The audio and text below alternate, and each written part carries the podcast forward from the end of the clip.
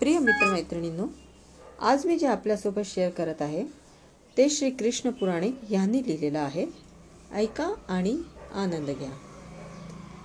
आत्मज्ञानाच्या दृष्टिकोनातून मनुष्याच्या अंतरंगाची स्थिती समजावण्यासाठी समर्थांनी चार अवस्था सांगितल्या आहेत: बद्ध, मुमुक्षु, साधक आणि सिद्ध.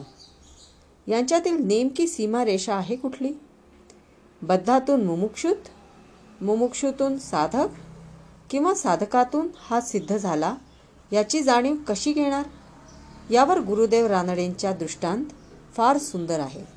ते म्हणतात की बद्ध, मुमुक्षु, साधक आणि सिद्ध या चार अवस्था म्हणजे दुधाचं झालेलं दही, त्या दह्याचं लोणी आणि लोण्याचं तूप आहे. दुधाला तापून त्याची जी साय आहे त्याचं विरजण लावून दही करतात. दुधाचं दही होईपर्यंत साईचा दुधापर्यंतचा प्रवास शक्य आहे, पण एकदा का दुधाला विरजण लागलं आणि ते आंबू लागलं आणि त्याचं दही झालं की या दह्याचं ते पुन्हा दूध होऊ शकत नाही. दह्याला घुसळून आपण त्याचं लोणी काढतो आणि ते लोणी पुन्हा जरी आपण ताकामध्ये टाकलं तरी ते ताकात विरघळू शकत नाही. एकदा वेगळं झालेलं लोणी त्या ताकामध्ये जसं राहत नाही, ते त्याच्यापासून विघटन होत असतं, तसं या दुधातून झालेलं दही आणि दह्यातून झालेलं लोणी आहे.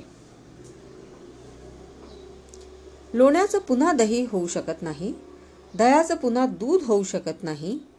आणि मग या लोण्याला कढवून जेव्हा आपण त्याचं तूप करतो तेव्हा तुपाला पुन्हा कुठल्याही परिस्थितीमध्ये लोणी होता येत नाही, अर्थातच दहीही आणि दूधही होऊ शकत नाही. म्हणजे जो बद्ध आहे तो एकदा मुमुक्षू झाला की तो पुन्हा या बंधनामध्ये येऊ शकत नाही. जो मुमुक्षू आहे तो दह्यातून निघालेल्या लोण्यासारखा साधक झाला आणि साधकाला लोण्याची उपमा म्हणजे जो नवनीत आहे, सर्व दृष्टीने मुलायम आहे असा हा लोण्यासारखा साधक झाला की त्याला पुन्हा परतीची वाट नाही. आणि मग अशा साधकाला जेव्हा कढवून त्याचा सर्व वासना जळल्यानंतर जे त्याचं घट्ट सुंदर तूप तयार होतं ती त्याची सिद्धावस्था. आणि या तुपाचं जे निरांजन लावलं जातं त्या निरांजनाची ज्योत म्हणजे आत्मदीप. असा हा वृत्तींचा प्रवास आहे. धन्यवाद.